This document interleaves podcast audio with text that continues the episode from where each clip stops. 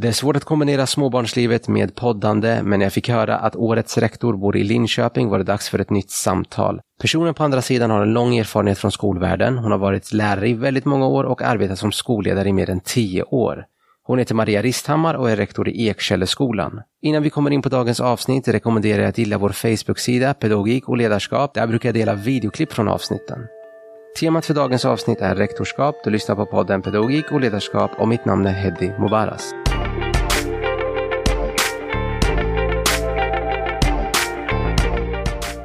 Maria Risthammar, Ja, välkommen till min podd. tack så mycket. Vi ska ge en liten introduktion till dig, till de som inte vet vem du är. Du är, i dagsläget är du skolledare, du är rektor och du har varit där de senaste tio åren.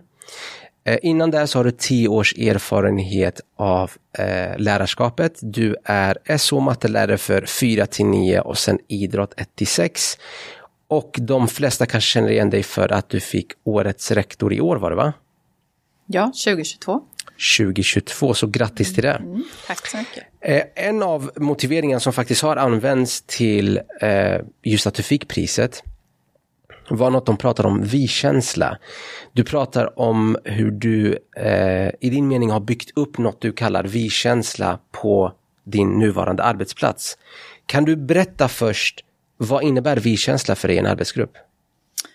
Vi-känsla för mig innebär ju att vi tar ett gemensamt ansvar för verksamheten och för alla våra elever och undervisningen som bedrivs under skoltid men även under eh, fritidstiden på eftermiddagen. Att vi jobbar tillsammans, vi samverkar, vi samarbetar och vi ställer upp för varandra, vi hjälper varandra. En teamkänsla kan man säga. En ungefär. teamkänsla, ja. Och när man kommer till en ny arbetsplats som rektor, hur, startar man en sån här process? För jag gissar på att det här inte går på ett, ett år, utan det här är en längre process. Ja, man brukar ju säga att om man ska genomföra ett utvecklingsarbete eller ett förändringsarbete på en skola så tar det ju, eh, brukar man ju säga, cirka sju år för att nå det målet som man sätter upp då när man startar. Så att eh, när jag kom hit då 2017, februari 2017, så var det ju ändå en ganska ny skola. Den var ju ganska nystartad, den startade hösten 2015. Det hade varit några rektorer före mig. Eh, Så när jag klev in här så var det ju en, eh, en grupp, en personalgrupp som hade en avsaknad av en chef. Det hade ju inte funnits någon chef då under en period. Så då var det att börja och ha så kallade lära känna-samtal med all personal. Att jag hade ett individuellt samtal med var och en där man fick berätta om hur, hur man upplevde att det var på skolan, vad man hade för tankar om vad vi behövde jobba med och vad man själv kunde bidra med. Så det var liksom uppstarten av det, av det hela när jag började här. Och sen därifrån så visade det sig ju att det fanns en del konflikter i personalgruppen, hade varit tidigare då också, som jag tänker att kunde ha uppstått på grund av att det inte fanns då en, en chef, en tydlig chef som var närvarande och var på plats. Så eh, det var ju också en av mina första ambitioner, att det var ju att vara närvarande och vara tillgänglig och vara på plats så mycket som möjligt. Eh, så att personalen kände att de kunde få stöd och hjälp när de behövde. När den så kallade smekmånaden var över, då började det uppstå ja, men en del missnöje bland personalen som kanske då inte tyckte att jag agerade eller hanterade olika situationer på det sättet som de hade önskat. Eh, det var ju också så att det fanns ju en del informella ledare och det är också naturligt att det blir så när det inte finns någon tydlig ledare eh, som, som styr skeppet på, i verksamheten. Så att eh, det ledde ju också till att vi startade upp ett utvecklingsarbete. Och där jag också tog stöd och hjälp av eh, externa aktörer eh, som också hade då samtal. Korta samtal eller samtal med var och en av personalen som fick, fick beskriva för dem hur de upplevde situationen. Och därifrån så startade utvecklingsarbetet. Och vi kan väl säga att efter eh, under år tre, då först så märkte jag att det började hända något. Det är klart att det hände saker de två första åren också, men det var först år tre när vi satte tydliga mål för arbetsplatsen och att vi tillsammans mer och mer började jobba mot de här målen tillsammans. Jag har en fråga kring det här med informella ledare som du pratar om. Eh, det är inte alltid lätt att... Okej, så eh, det är inte alltid lätt att få med dem på tåget i Nej. förändringsarbetet. Är det nödvändighet ibland att de byter arbetsplats? Eller är det, eller är det möjligt att få dem på skeppet och framförallt acceptera att du är den nya ledaren och att de inte längre har samma befogenheter som förut? Alltså I mitt fall och den erfarenhet som jag har upplevt eh, gällande de informella ledarna, det var ju precis som du sa. Att eh, några av dem valde ju att lämna arbetsplatsen efter ett tag. Eh, och ibland så kanske det är faktiskt nödvändigt, tänker jag också. Att det måste bli så. Att det är viktigt att jobba med personer som, ja, men som eh, jobbar utifrån de mål, då, eller den vision egentligen, som vi har satt upp tillsammans. Så att man jobbar gemensamt mot dem. Det blir svårt att jobba mot samma mål om man inte tänker att det är det som är, är, de, är de viktiga målen, så att säga. Mm. Eh, I min erfarenhet så äldre lärare som har varit på arbetsplatsen längre tid, de, de behöver inte vara äldre i form av ålder, men erfarenhet från den arbetsplatsen, tycker ofta det är jobbigt när det blir chefsbyten, helt normalt och rimligt. Hur, eh, för det kommer ju med massor förändringar. Hur, som rektor, hur kan man lugna den gruppen. För de besitter ju väldigt mycket erfarenhet, dels från området och dels från själva skolan. Det finns mycket, e-, mycket traditioner som ska föras vidare och så vidare. Hur, eh, hur lugnar man den gruppen?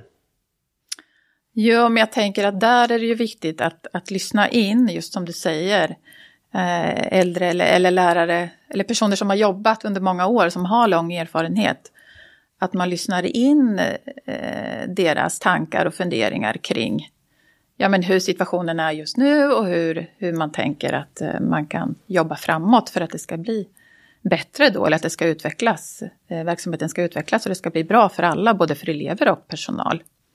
Så det tänker jag att det är viktigt att eh, lyssna in eh, personalen. Och egentligen tänker jag det handlar om att lyssna in all personal. Men just att ta vara på den erfarenheten som lärare som har jobbat under längre tid faktiskt har och besitter som du, som du sa innan också. Så var det en till kommentar du sa. Du sa att det tar sju år för att genomföra ett så här förändringsarbete på ett bra mm, sätt. Mm. Om man tittar på rektorer idag, det är inte jättemånga som stannar sju år på samma arbetsplats. Tycker du vi lyfter rektorernas arbetsmiljö tillräckligt mycket i media allmänt?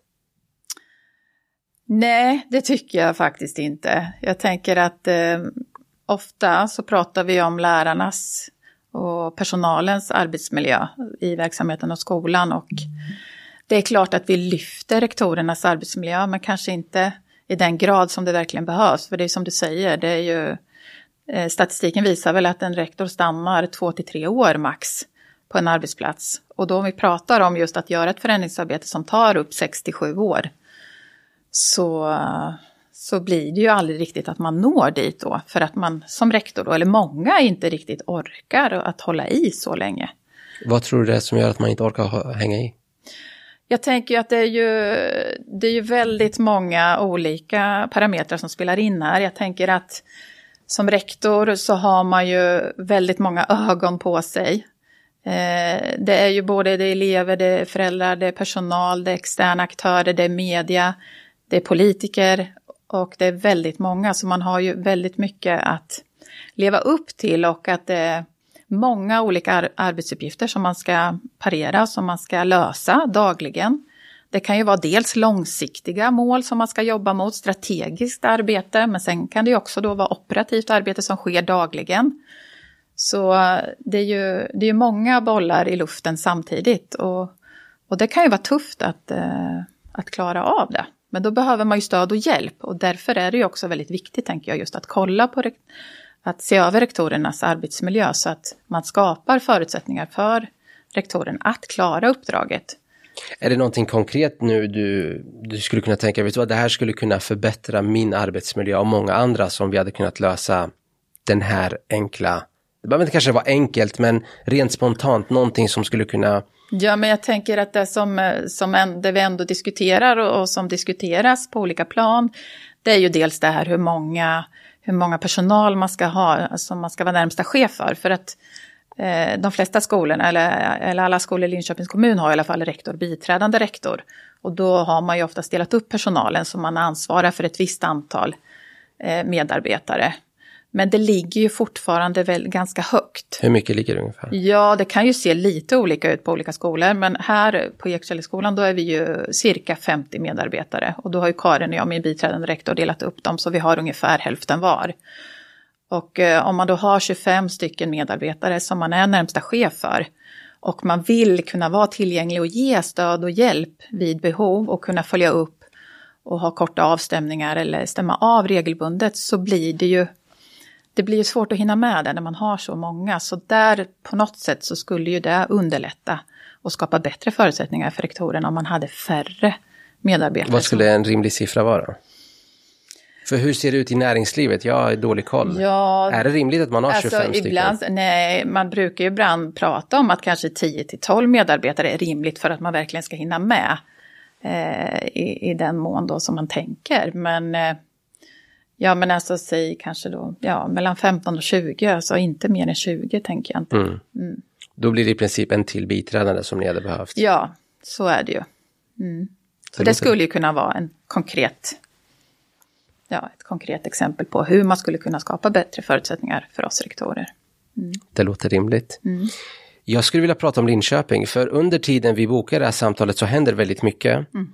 Eh, så det står på nyheterna att Linköpings politiker, nu vet jag inte att de har klubbat igenom det eller inte, men det är viktigt, har de klubbat igenom ja. det? det är igenom, mm. Okay. Så de väljer att stänga ett antal skolor. Hur många är vi uppe i, vet du det? Ja, det, det är stycken? Ju, ja, det är ju fyra skolor och sen är det ju elva förskolor då. Men eh, förskolorna är ju en längre period så, så att de kommer ju inte stängas ner alla samtidigt. Och sen är det också en av skolorna kommer ju inte stängas ner under nästa läsår utan läsåret därefter då. Så att, och motiveringen var? Ja, det handlar ju, dels om handlar det om att vi behöver se över våra hyror, lokalkostnader. Eh, och sen handlar det också om att Många skolor går ju, har ju tomma platser. Och det innebär ju också att det blir svårt att få till en god ekonomi och också en god organisation utifrån att man då går med tomma platser på vissa skolor. Så då innebär det ju liksom att de skolor som finns, eller de som kommer vara kvar, att de kommer bli fulla så att det blir bättre, lättare för oss rektorer också att skapa en god organisation. Och då kan ju det till exempel handla om, tänker jag, Ja, men dels såklart lärare, men också är det ju annan personal, kringpersonal, som om man tänker elevhälsopersonal och så vidare. Om man är en väldigt liten enhet med få elever, då har man ju inte den möjligheten att ha elevhälsopersonal på samma sätt om man, eh, jämfört med om man är en fulltalig skola. Så att det, det är två delar egentligen i den biten. Och sen ser vi också att, eh, att elevantalet går ner när det gäller framförallt då F6-skolorna att det föds färre barn helt enkelt och det är färre som flyttar in till Linköpings kommun än man har vetat om då eller vad man har trott innan. Så det gör ju också då att framåt sett så ser det ju, ser det ju inte ut som att det kommer bli fler elever heller då på F6-skolorna vilket gör att det kommer bli ännu färre då. Elever. Så den primära orsaken är just att det föds färre barn i Linköping? Ja, att det, ja precis. Än vad man har trott då innan, vad man har, de prognoserna då, hur det har sett, in, sett ut innan då. Men vad finns det för risker med att ta sånt här beslut? Oj, jag tänker att eh, det är ju ändå så att det är ju en jätte det är ju en jättestor förändring för många barn nu och föräldrar, tänker jag, vårdnadshavare. Att det blev ju, det blev ju chock, chockartat för många när de fick det här beskedet. Och också att det just ska gå ganska snabbt nu också. Så det är klart att det blir en del eh, frustration och eh, också ledsamhet och, och sorg hos både vårdnadshavare och elever då som, har, eh, som går på de här skolorna nu då som ska läggas ner. Så att det kan ju finnas en risk i då att man, ja att det blir helt enkelt barn och, och även då föräldrar som mår dåligt just nu liksom under den här perioden nu. Man vet inte riktigt vad som, vad som kommer hända, vart ska mitt barn hamna? Och det påverkar ju såklart både barn och, och föräldrar. Mm. Och framförallt förtroendet för skolväsendet. Ja, så är det ju också. Men samtidigt så är det ju också så att eh, vi nu då som kommer ta emot eh, de här eleverna, eh, vi kommer ju verkligen göra allt vi kan för att det ska bli så bra som möjligt för eleverna. Att vi kommer att, att bjuda in till eh, överlämningar och att man kommer få komma och besöka skolan och att det ska bli en bra överlämning så att eh, både eleverna och föräldrarna ska känna sig trygga med att komma till den nya skolan. Så det blir ett viktigt arbete för oss nu under den här perioden nu fram till sommaren då, och innan augusti när skolorna ska starta igen.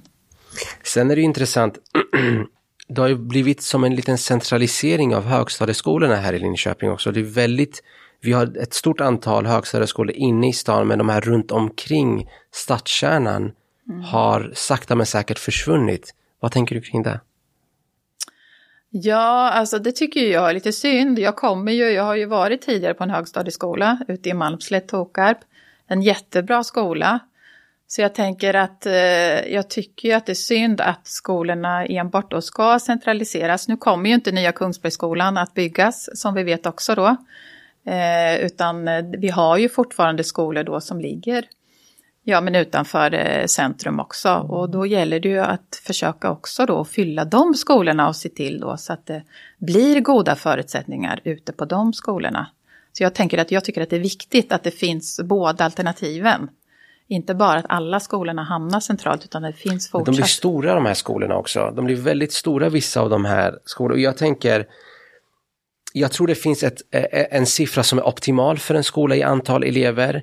Går man över den siffran, ja, det är oklart för mig vad den siffran är. Mm. I min värld så kanske det är mellan 400-500 mm. är en bra siffra att hamna mm. på. Mm. Hamnar man över där så finns det en risk att man tappar kontroll. Mm. Alltså du som lärare kommer att känna alla elever, alla elever kommer att känna dig som lärare. Det blir som att man jobbar på olika våningsplan, mm. så det blir som skolor i skolan. Är du för lågt ner, då kommer vi på det här du pratar om ekonomi. Det blir för eh, stora lokaler, det blir svårt att fylla och mm. ekonomin blir ett problem. Mm. Så jag ser ett problem när man centraliserar och gör de här lite större skolorna. Mm. Att eh, just ordning och reda blir en faktor som faktiskt påverkas. Mm.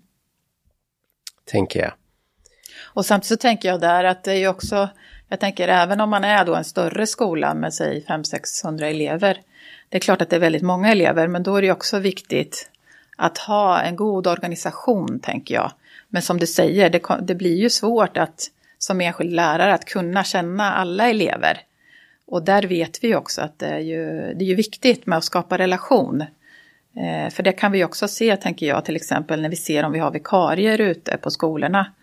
Att eh, det, är ju, det är mycket lättare för eleverna att ta Eh, att det blir en god undervisning, tänker jag, och ett bra möte mellan lärare och elev när man känner varandra. Det vet vi ju att skapa god relation är A och O i, inom undervisningen och i skolans verksamhet. Så, att, eh, så ja, jag håller med dig att det finns en risk i det, att man inte då eh, har möjligheten att lära känna alla elever när det blir för stora skolor. Så att, eh, Mm. Och pratar vi en kommunal strategi så risken blir ju när man tummar på det här med ordning och reda och struktur och att det blir massflykt, att man väljer att eh, gå på fristående skolor. Det är inget fel på fristående skolor, men risken blir att man hamnar återigen i samma situation. Då blir det tomma platser och det blir en negativ spiral mm. på det också. Och det är samma sak med de här skolorna man lägger ner. Vad, vad händer med de lokalerna?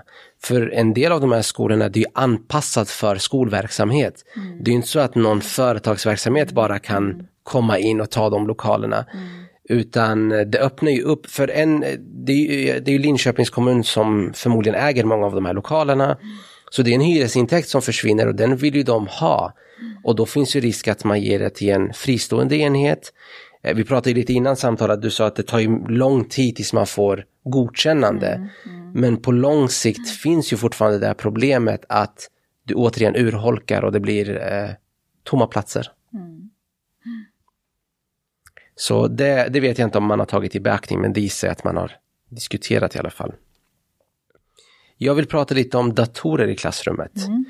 För det här är en diskussion som kommer återigen varje år. Mm. Eh, min syn på att den blir mer och mer intensifierad för varje år som går. För 2017 så kom ju den här digitaliseringsstrategin. Eh, man pratar om att alla barn ska ha tillgång till digitala enheter på ett eller annat sätt. Det behöver inte vara deras egna men att de ska bli exponerade för det. Dels eh, så har du att man förbereder för eh, yrkeslivet men sen har du även socioekonomiska faktorer att det inte ska diktera om du har en digital vana eller inte. Nu vill jag att vi blickar lite bakåt eh, och sammanfattar från 2017 tills nu när man har jag vet i högstadiet har man rullat ut en-till-en-datorer. Jag vet inte om man har gjort det riktigt i mellanstadiet. Då har det varit mer datorvagnar om jag förstått det rätt. I de lägre åldrarna så har vi det egentligen bara förskoleklass som vi har en, då, en iPad på två elever. Och annars så har ju vi eh, iPads då på de lägre åldrarna och sen har vi Chromebooks från årskurs 4 och då är det ju en Just som det. man har. Du har varit rektor innan det här beslutet och du har varit rektor efter. Eh, kan du bara sammanfatta den här tiden från ditt perspektiv? Ja, eh, jag tänker att eh, 2017 egentligen, det var ju då jag började här på, på Ekselleskolan. Så, eh, och då var det ju bara egentligen iPad som vi hade här. Eh, och då var det som jag sa en till en eh, från årskurs 1 då. Och då hade vi det egentligen ända upp till årskurs 6. Men sen vet ju jag att man införde Chromebooks från årskurs 7. Och att också att det fanns andra skolor som hade Chromebooks på även på mellanstadiet. Så för några år sedan införde vi det även här. Och jag tänker att eh, det är ju ändå så att vi, eh, vi lever ju i en digital värld. Det kan vi inte blunda för. Eh, Och det händer ju mycket inom den digitala, i den digitala världen. Och jag tänker att skolan måste ju också följa det som händer i samhället. Och jag tänker att vi har ju ett viktigt uppdrag i skolan och det är också att förbereda våra elever för vuxenlivet. Eh, och därmed så tänker jag att det är viktigt ju att vi också jobbar med digitalisering i skolan. Men jag tänker samtidigt inte att det innebär att vi inte ska ha några läromedel, utan jag tänker att det behöver liksom vara komplement så. Så jag, jag eh, tycker att det är viktigt att vi jobbar med digitaliseringen i skolan. Men har vi, eh, har vi i vuxenvärlden implementerat det här på korrekt sätt i klassrummen? Ja, så det beror ju på lite hur, hur, hur, man ser på det, hur man använder det. Nu kan ju inte jag riktigt då svara för hur det används på högstadiet. Jag kan ju bara relatera till här nu då på F6. Så här tycker jag liksom att vi har en, en, en klok tanke omkring hur vi använder det. Eh, det är klart att det blir att det är så att vi här liksom implementerar det ju i förskoleklass och sen successivt bygger på det stegvis så. Så att eh, vi använder det ju inte alls i samma utsträckning i förskoleklass som man gör i årskurs 6. Utan, och sen att man använder det utifrån att, eh, ja men som ett digitalt verktyg och så liknande, att det ska vara en, eh, ett hjäl en hjälp och ett stöd i undervisningen, tänker jag. Du du nämnde förut eh, att vi ska ha vanliga läromedel och vi ska även ha det digitalt. Men om vi pratar ekonomi, går det att upprätthålla det här? Att man har både, för datorer kostar, eh, tjänster kostar, jag vet att de här företagen tar väldigt mycket pengar. Sen har du läromedel som också kostar jättemycket pengar. Hur ska man balansera det här i en budget? Ja, men där tänker jag ju också att jag tycker att det är viktigt att eh, dels så tycker jag ju både att eleverna ska vara delaktiga och ha inflytande i det, i det här. Och sen är det också jätteviktigt att eh, lärarna som jobbar med eleverna och som, som bedriver undervisningen, att de också är delaktiga i. Jag vet att det är ju, vi, alltså vi är alla olika, en del lärare föredrar ju bara att ha digitala läromedel. Och medan andra inte gör det. Och då tänker jag, där måste man ju ge och ta lite. Så att eh, det jag tänker framför allt som jag tycker är jätteviktigt, är ju, jag tänker vi har ju ett eh, fokusbibliotek på vår skola med, med mycket litteratur. Och det är ju i, i pappersform så att säga. Sen finns det ju olika inläsningstjänster där man på Lilino till exempel man kan lyssna på böcker och så. Och det är ju å andra sidan en kommunlicens. Så den, den betalar, eller det är klart att vi betalar för den del av också. Men att då har man där har vi ju båda alternativen, men som du säger att det innebär ju också en kostnad givetvis. Så där handlar det ju om att väga lite för och emot. För du skulle ju inte ha råd att betala både och för alla. Nej, nej. Det funkar inte. Det funkar ju inte. Så där gäller det att göra en avvägning och som just, som jag sa, att ha en diskussion både med elever och, och personal. Vi har ju till exempel något som vi kallar för digitaliseringsråd, där vi har representanter eh, från olika klasser då som träffar eh, personal då, som ansvarar för det här digitaliseringsrådet. Det är en av mina första lärare som ansvarar för det. Och då diskuterar ju de tillsammans just liksom runt digitala tekniken och digitala verktyg och annat så. Så att eleverna också är delaktiga i det. För jag tänker att det är viktigt att eleverna är delaktiga i sitt eget lärande. Och att vi också, jag tänker att vi lär oss ju på olika sätt. Så att vi behöver ju ha, som jag sa, olika alternativ. Men ja, man måste väga för och emot och sen är, har det ju alltid liksom med en kostnad att göra också. Så det är inte, det är inte enkelt. Verkligen Nej. inte en enkel Nej. ekvation. Nej. En annan diskussion som är, eh, alltså det är mest Twitter. Jag menar, jag läser om just den här med F-gränsen. Jag, jag har inte läst jättemycket artiklar kring det. Mm. Men det är mycket diskussion kring det. Eh, om man tittar tillbaka på samhället så har det förändrats väldigt mycket sedan 60-70-talet. Man kunde i princip, oberoende vad du fick för betyg igen, du kunde ta ett, eh, ett jobb i fabriken i stan du bodde i. Så ditt liv påverkades inte jättemycket av om du fick ett F eller inte i kärnämnena. Mm. Dagens samhälle ser ju inte likadant ut, det är mycket mer kunskapsintensivt och du, du behöver i princip gå gymnasiet mer eller mindre. Eh, och alltså så kan ett F för en enskild elev ge mycket, mycket större konsekvenser för dess liv jämfört med på 60-70-talet, kanske till och med 80-talet. Idag sorterar vi ut mellan 17 till 18 000 elever varje år på grund av F-betyget. Många av de här tar ju säkert sig tillbaka via individuellt program, men fortfarande så är det ju väldigt många man mer eller mindre sållar ut från systemet. Och jag vill bara höra eh, hur du tänker kring F-gränsen. För om jag sätter F på en elev, mm speciellt om man pratar årskurs 9, det är inte bara att sätta ett F, det är väldigt mycket dokumentation och argumentation som följer därefter. Du måste motivera och så många gånger är det enklare att sätta ett E för en enskild lärare för man slipper det där tjatet för man har säkert väldigt mycket annat att göra. Parallellt med det så har vi föräldrar som mer eller mindre är på mm. lärare och trycker på eh, för att de ska sätta ett E. Eh, det kan man ju förstå, det är deras barn men de förstår ju inte själva myndighetsuppdraget som en mm. lärare har. Mm. Så man, och samtidigt har många lärare i bakhuvudet, sätter jag ett F, i princip dömer jag den här eleven. Det är klart det är inte du som dömer den men du i princip säger att du får inte gå till gymnasiet än utan du måste gå ett helt år extra vid sidan av. Så det är väldigt mycket man måste balansera som en lärare just det här kring F och då pratar jag specifikt kärnämnena, för det är de som är de kritiska. Men hur tänker du kring F-gränsen? Ja, eh, nu ska jag vara väldigt ärlig och jag är ju Generellt sett så är inte jag för ett betygssystem överhuvudtaget. Nu vet ju jag att det är det vi har i vårt svenska skolsystem och det måste vi förhålla oss till. Eh, för jag, jag, tänker precis som du nämner, att bedöma eleverna och sätta ett F Eh, det kan ju göra att en del elever kan ju få liksom men för livet för det och, och såklart att det blir tufft för dem. Eh, och samtidigt så är det ju som sagt vad det vi har att förhålla oss till. Jag tänker ju någonstans, vi brukar ju prata om att vi, vi är en skola för alla. Eh, och för mig innebär en skola för alla är ju att vi verkligen eh, i skolans värld ska hjälpa och stötta eleverna så att ja, men så många som möjligt ska klara att nå godkänd nivå när man slutar årskurs 9. Och då gäller det ju att redan från start, tänker jag, när vi tar emot eleverna i förskoleklass, och egentligen handlar det redan om från förskolan när barnen börjar för, på förskolan. Vi pratar ju om att vi har eleverna från egentligen att de är ett år till 19 år när de slutar gymnasiet. Och då är det ju viktigt att vi jobbar tillsammans för att verkligen se till att hjälpa eleverna. Och, och, när vi pratar om årskurs 9 så pratar vi om att ge eleverna den här guldbiljetten. Så jag tänker att det är jätteviktigt att redan från start ge, se till att ge eleverna de grundläggande eh, kunskaperna då som krävs för att man successivt då ska bygga på. Då tänker jag ju kärnämnena. Matematik är ju ett sådant ämne till exempel som vi ser ju att det är många elever som inte klarar eh, Eh, att nå godkänt betyg då när man slutar årskurs 9. Så där behöver vi ju göra någonting tillsammans.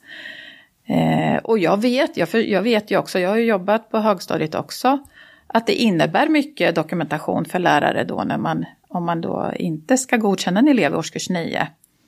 Och samtidigt så är det ju inte korrekt, tänker jag då, om man bedömer att en elev inte når betyg E i årskurs 9 eh, att sätta det för att man då inte vill eventuellt då utsättas för den här dokumentationskraven, eh, kravet som krävs eller då att man också kan få påtryckningar från föräldrarna. För det är ju ändå du som individuell lärare som gör bedömningen och, och som sagt det är du som äger bedömningen. Det är ingen annan som kan komma och säga till dig att du har gjort en felaktig bedömning så. Det, du har helt rätt i sak, mm. men jag tror verkligheten ser annorlunda ut. Mm. Jag, jag, många gånger eh, så känner jag att det inte riktigt är så längre. Mm. Att läraren äger bedömningen. Mm. Och det här blev tydligt för mig. Jag har tidigare jobbat på socioekonomiskt utsatta områden, mm. aldrig haft ett problem, aldrig blivit utsatt för att pusha mig för att ge, lägga ett visst betyg. Mm. Jag tycker att där har min auktoritet respekterats. Man har respekt, ja, min roll som lärare har varit legitim. Mm. Men nu när jag jobbat med elever med lite högre socioekonomisk bakgrund, det är en helt annan femma. Och det är föräldrar som i princip kräver att man ska sätta E. Och problemet här blir alla elever är inte har inte de kognitiva förmågorna att nå E i alla ämnen. Mm. Det, har inte, det känns som att vi inte riktigt mm. förmedlat det här mm. tillräckligt. Mm. Och sen när man har gjort de här kunskapskraven, om man nu verkligen ska läsa dem, mm. det är väldigt många som har fått E som borde ha fått F. För de är väldigt hårda, om jag pratar matten till exempel. Um, så och, och risken blir att vi har fått som en betygsinflation på grund av att du vill bara att den här eleven ska få godkänt. Mm. Så då blir det så här, okej okay, vad är 1 plus 1? 2. Okej, okay, den kan multiplikation, så, eh, nej, eh, addition. Så skriver man ner det. Mm. Men dagen efter har du glömt bort det. Men det är egentligen inte kunskap om man ska mm. läsa det mm. ordentligt. Um, så eh, du ska få fortsätta med ditt resonemang såklart, men tillbaka till det du sa. Jag vet inte om alla lärare, och det är inte lärarens fel, jag tycker det är samhällets fel i den riktning vi går, att den äger betygssättningen i alla lägen. Mm. Ja, och jag, jag, jag håller med dig till viss del. Men jag tror ändå att om man backar tillbaka som jag sa, att man redan i förskoleklass, om vi nu tar matematik som exempel, att man måste redan där börja och, och, och, och lägga liksom den grundläggande taluppfattningen. För det är där ofta också vi ser, jag tänker uppåt mot högstadieåldern, att det är den som brister ofta hos flera elever då. Och då blir det ju också, då är det för kort tid, eller som du säger också att det kan faktiskt vara så att det är en del elever då som inte har de kognitiva förmågorna att kunna klara av de kraven som krävs för ett betyg E.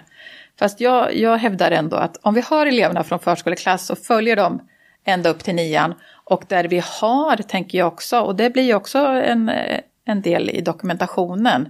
Att man dokumenterar elevernas kunskaper regelbundet som sen följer med eleverna kring, eh, till de olika stadierna. Så man tänker först då från tre, årskurs 3 till 4 och sen då från årskurs 6 till 7.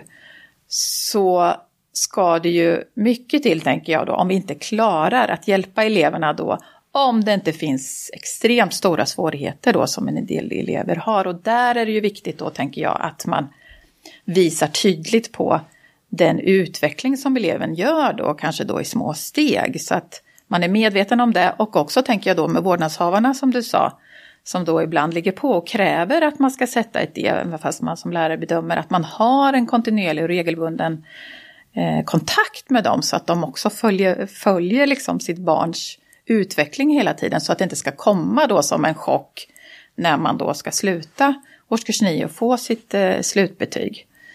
Så att det finns ju olika delar där men eh... Ja, jag förstår helt vad du mm. menar, men sen tror jag aldrig det kommer riktigt som en chock. Alltså eleverna har ju säkert, eh, föräldrarna har ju säkert hört mm. utvecklingssamtal efter mm. utvecklingssamtal. Mm. Den här eleven har problem med mm. matten mm. till exempel. Men det som provocerar mig är när man kommer till högstadiet så förväntar de sig, ja men nu är det skarpt läge, lös det. Att man hamnar i ett sånt läge så att du måste lösa det och du pratar om att det finns brister ända till förskolan. Ofta gör det det mm. och sen förväntas man lösa det på två terminer eller tre terminer. Vem tänker du säger lös det? Är det vårdnadshavarna? Du ja, alltså de har den ja, inställningen. Ja. Så här, nu, måste vi, eh, eh, mm. nu måste vi lösa det. Mm. Och det är inte alltid realistiskt. Mm. Nej, det är det ju inte. För att jag tänker om, om man gör om man gör en nulägesbeskrivning eller liksom hittar ett nuläge för eleven och gör tester och, och, och ser då liksom var befinner sig eleven liksom kunskapsmässigt. Mm. Och så konstaterar man ja att eleven kanske befinner sig då säg på en årskurs 6 nivå om man är i årskurs 9. Då är det ju svårt att kunna rätta till det som du säger. Mm. Så, att, eh, så där handlar det ju också om att eh, ja, men få föräldrarna då att förstå det. Att det är inte möjligt att under den här korta tiden nå ett E för, för ditt barn utifrån var vi befinner oss nu. Utan det är ju också så att ibland kan det ju, eller är det ju så att en del elever behöver ju mer tid på sig. Så är det ju. Så att, eh, men eh, nej, det, det, det är ett tufft läge för många lärare just i det skedet. Och där är det ju också då viktigt, tänker jag, att man får stöd och hjälp då ut, både från rektor och elevhälsoteam, tänker jag, när man hamnar i ett sånt läge. Men sen är det ju som du säger, att det ska ju inte komma som en överraskning för föräldrarna, för det är ju också så att så fort någon misstänker att en elev inte eh, kommer uppnå målen eller riskerar att inte uppnå målen eller betyg så ska man ju också informera föräldrarna och elev så att man är införstådd med det. Men sen är det som du säger, det kan vara en del föräldrar som tänker att jo, det kommer lösa sig och sen när man börjar närma sig så gör det inte riktigt då det och då blir det ju den här reaktionen och följden av det. Så att eh, mm, den är knepig. Absolut. Men det är många som menar att, eller många och många, jag har läst alternativet att eh, man borde införa betyg 1 till 5 igen. Mm. Vad tänker du kring en sån lösning? Ja, som jag sa inledningsvis så är jag ju inte, jag är ju inte för eh, betygssystem överhuvudtaget. Sen har inte jag någon eh, lösning idag på hur vi, hur vi skulle kunna göra eh, på något annat sätt. Men eh, ja, det var ju ett annat betygssystem. Och eh, då kunde man ju gå vidare i alla fall såklart. Så att eh, Å andra sidan så känns det ju som nu att vi har ju ändrat vårt betygssystem fram och tillbaka x antal gånger. Men det är klart att det, det kommer behövas att göras någon typ av justering i det också. Sen exakt hur den, hur den kan komma att se ut, det, det vet jag inte riktigt idag. Men någonting behöver vi göra, absolut. Mm. För sen är ett annat argument det här med att låta elever passera ändå att du förskjuter ju problemet till gymnasiet. Mm. Och de har i många fall inte i närheten lika mycket resurser och mm. stödfunktioner för att hjälpa dessa elever. Mm. Mm. Så då blir det i princip att gymnasiet blir förlängt högstadium. Mm. Mm. Mm. Och den risken finns ju också. Ja, ja. Eh, sen så, det, det, det, jag märker blir ett problem är att många ungdomar, det tar dem till årskurs nio att förstå, för de, de är vana vid att det löser sig, jag kommer ändå få en skola, jag kommer ändå kunna gå vidare. Du vet, allt har bara rullat på. Mm. Men de har inte riktigt mött på eller förstått att när vi kommer till nian, eh, det finns som en tröskel du måste komma över. Mm. Alla kommer inte klara den mm. och du kanske är en av dem som inte gör det. Mm. Och det är synd att det tar så lång tid för vissa att komma till den insikten. Mm. Sen hamnar de där. Jag vill avsluta det här samtalet med att prata om tvålärarskap. Mm. Jag har själv jobbat med tvålärarskap tidigare. Jag är ett stort fan, men jag vet att det inte alltid är jättelätt att få ihop.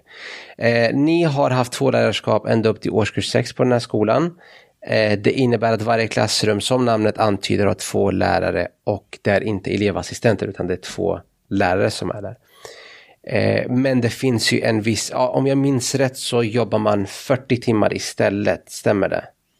Ja, man har 40 timmars vecka här på Ekkällskolan. Ja. Mm. Eh, jag vill höra från dig, mm. varför är det viktigt med två lärarskap? Ja, jag, jag, tänker ju att om man är två lärare som har ett gemensamt ansvar för planering, undervisning och bedömning så underlättar det både för, jag tänker för lärarna i klassrummet och för eleverna att då, som vi pratade innan om det här, att eh, skapa förutsättningar för att alla elever ska lyckas att nå så långt som möjligt då i sin kunskapsmässiga utveckling och sociala utveckling. Och jag tänker att det ger en större möjlighet att vi ska kunna hjälpa och stötta eleverna att nå högre måluppfyllelse och att vi ska kunna hjälpa fler elever att nå målen att bli godkända.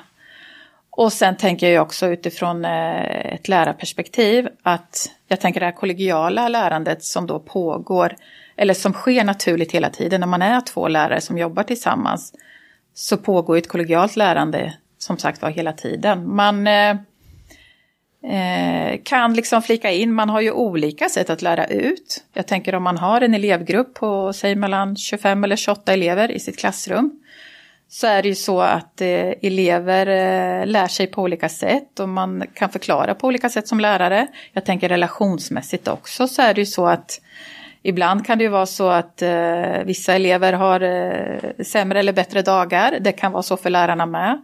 Att ibland så kanske inte du klickar exakt med den eleven som du brukar göra vanligtvis, då kan man switcha där och då blir det den andra läraren som tar den diskussionen eller, eller det samtalet med eleven så att man, eh, man hjälper och stöttar varandra som personal i klassrummet. Och att eleverna upplever ju också att de får, de får bättre hjälp. Det finns liksom två lärare att tillgå. Och som jag sa också, om den ena läraren förklarar på ett sätt så kanske man inte riktigt förstår, så kanske den andra läraren förklarar på ett annat sätt. Det, det finns eh, jättemånga olika vinster med att kunna vara två. Om man är då mentor och klasslärare så kan man ju välja också då när man har utvecklingssamtal att man delar upp eleverna. Och då får man ju färre elever att samtal, då frigör man ju mer tid till annat, till planering av undervisning till exempel. Eller som en del lärare gör här på skolan är att man väljer att ha vissa samtal tillsammans. En del, eh, en del samtal kanske man upplever kan kännas lite tuffare och så vidare. Att man känner liksom ett stöd i att vara två i det här samtalet. Så att man har liksom en större flexibilitet och tänker undervisningsmässigt så kan man ju också välja att den ena undervisar, har en genomgång, den andra är med liksom i bakgrunden och, och observerar hur det ser ut i elevgruppen. Men ibland kan man också välja att man kanske delar gruppen från början, har två mindre grupper. Ibland så kanske läraren, den ena har en större grupp och den andra läraren har en mindre grupp om det är elever som behöver eh, ja, men en, en ytterligare genomgång av liksom, eh, lektionen eller så. Så att eh, det finns många olika delar i att jobba i tvålärarskap som jag ser är en fördel. Men om vi tar antalet lärare, för alltså löne, om vi tar lönekontot på din budget är ju också en mm. viktig mm. aspekt. Mm. Nu när, du, när ni har infört tvålärarskap, mm. har ni fler lärare då eller är det lika många som ni hade haft om ni hade haft en lärare i klassrummet? Nej, alltså utifrån eh, eh den ekonomiska biten så är det ju är det, är det ju den personal som jag har råd med så att säga utifrån mitt elevantal. Det jag har fått göra här är ju att personalen, på, eh, lärarna på Ekkällskolan, de undervisar ju mer. Sen beror det ju på vad man förhåller till då, för det finns ju ingen USK längre. Men eh, all personal, eller alla lärare har lika mycket undervisningstid på, på Ekkällskolan. Så för att kunna organisera eh, tvålärarskap från förskoleklass upp till sexan så kräver det att man undervisar mer. Man är mer tid med eleverna. Hur mycket eleverna. är det ungefär? Vet du? Ja, eh, idag så har man 1160 minuter undervisning för varje lärare. Plus att man har 100 minuter rastvärd, lunchvärdstid. Så 1260 minuter är man ju tillsammans med eleverna eh, på en heltidstjänst då. Sen blir det ju mindre om man jobbar lägre sysselsättningsgrad. Men, så det, och samtidigt så är det så att vi har ju gjort uppföljningar och utvärderingar av tvålärarskapet. Och det finns i nuläget finns det ingen av lärarna som upplever att att undervisa mer, att det blir en ökad arbetsbelastning, utan tvärtom så upplever man ju liksom att det blir minskad arbetsbelastning, att man är två lärare tillsammans som just delar på alla de här olika delarna som jag sa tidigare. Och sen är det också så att vi har, vi har organiserat för att man har ett så kallat, man är huvudlärare i några ämnen då, så är man medlärare. För det, det kan ju vara så att alla lärare inte har den fulla behörigheten att Säger man, är, man har matte så kanske man inte är behörig. Huvudläraren är alltid behörig i ämnet. Medläraren är inte alltid behörig i ämnet. Jaha, så det är inte två mattelärare du parar? Det utan... kan vara så, men det är inte fullt ut är det inte så. Utan det kan vara till exempel som engelska, att det är en lärare som är behörig i engelska men den andra eh, kanske inte då är behörig, utan då är det ju den som är huvudlärare som är behörig. Men det är dock två lärare alltid, så det är ju inte en lärare och en elevassistent som vi pratade om innan. Utan det är ju alltid två legitimerade lärare som jobbar tillsammans. Och sen många, oftast så är båda behöriga i, i ämnet.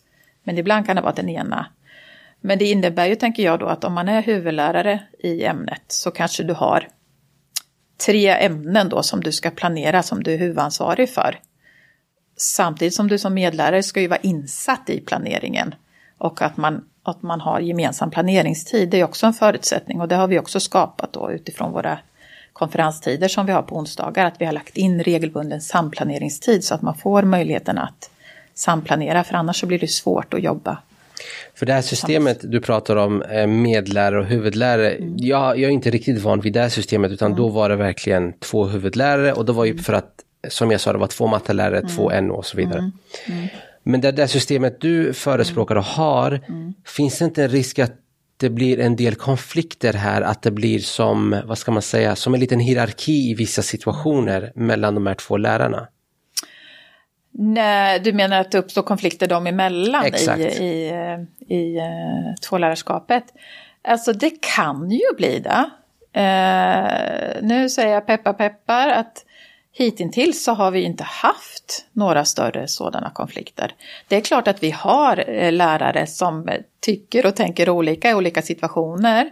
Och att det kan vara en lärare i ett lärarpar som kanske är mer driven än den andra. Men jag tänker samtidigt att utifrån eh, det vi har lyckats med ändå på Ekshälleskolan, just det jag pratar om vi-känslan, är ju också att det är väldigt prestigelöst här och det är högt i tak och man vågar liksom erkänna att det här gjorde kanske inte jag jättebra eller det här kan inte jag, kan du kliva in här? Och, så jag tänker att eh, det är klart vi hamnar i diskussioner där den ena läraren kanske tycker ibland att den eh, är mer drivande än den andra och önskar kanske få mer stöd och hjälp av den andra läraren. Men ändå att vi kan prata om det öppet så. Att det blir inte den där prestigen. När man tänker som förr i tiden, man kommer ihåg att man som lärare klev in i sitt klassrum och så stängde man dörren och så var man ensam där inne med alla sina elever.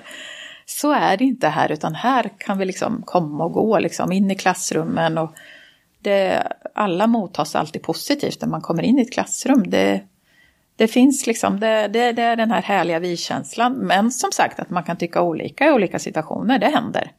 Men då tänker jag, då har vi också en, eh, en god rutin för det. Vi har vår så kallade 48 timmars regel. Att om det är någonting som jag tänker att jag tycker att du gör konstigt eller något liknande, så är det jag som har 48 timmar på mig att ta upp det med dig. Eh, och då pratar jag utifrån jag-form, hur jag upplevde det.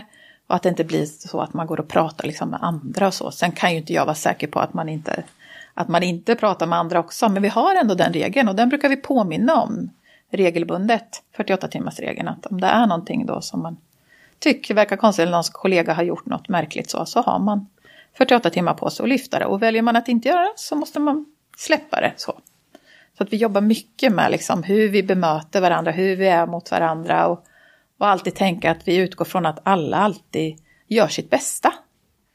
Så, så i de lärparen vi har just nu så funkar det väldigt väl. Och om det händer något någon gång så är det 48 timmars regeln. Känner man att man inte klarar det, då får man komma till närmsta chef.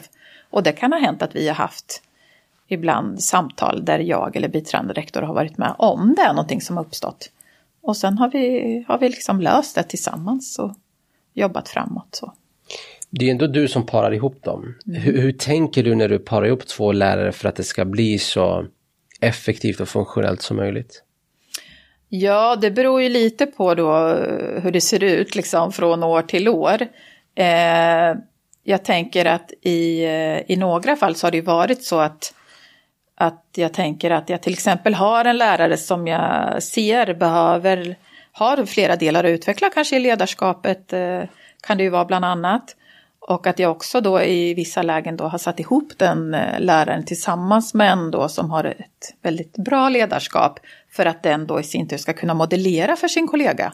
Det har jag ett tydligt exempel på där vi då har sett att den kollegan som haft behov eller den läraren som haft behov av att utveckla sitt ledarskap också har gjort det genom att ha den här lärarkollegan som modell lite och kunna se hur hen gör då i klassrummet. Så det har jag gjort eh, i, i något fall också. Så. Mm.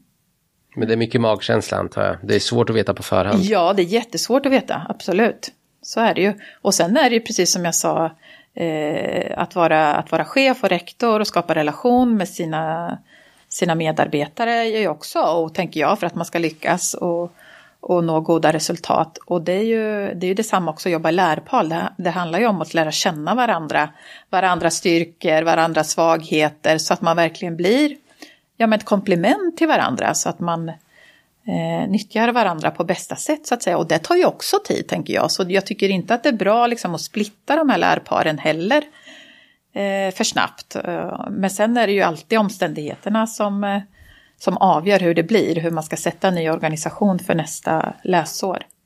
Men någonting som jag också ser som är positivt med det här är ju att vi har organiserat för att man, man går upp del av sin tjänst, när man jobbar på lågstadiet så går man upp viss del av sin tjänst på mellanstadiet och jobbar som medlärare eller att man kan vara eh, stödperson där också emellanåt.